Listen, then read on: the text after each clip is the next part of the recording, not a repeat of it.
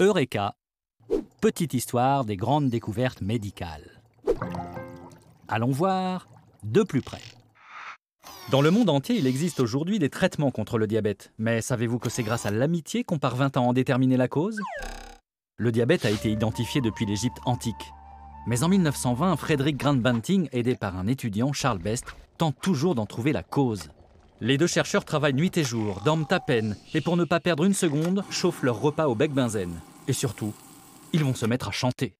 Le baryton de Banting s'accorde parfaitement au ténor de Best. Ces chants fraternels les aideront à tenir le coup et à découvrir en 1922 que le diabète est dû à l'absence d'une hormone, l'insuline. Récompensé par un prix Nobel, Banting partagera l'argent avec Best. Ainsi va la science, parfois c'est l'amitié qui permet les plus grandes avancées.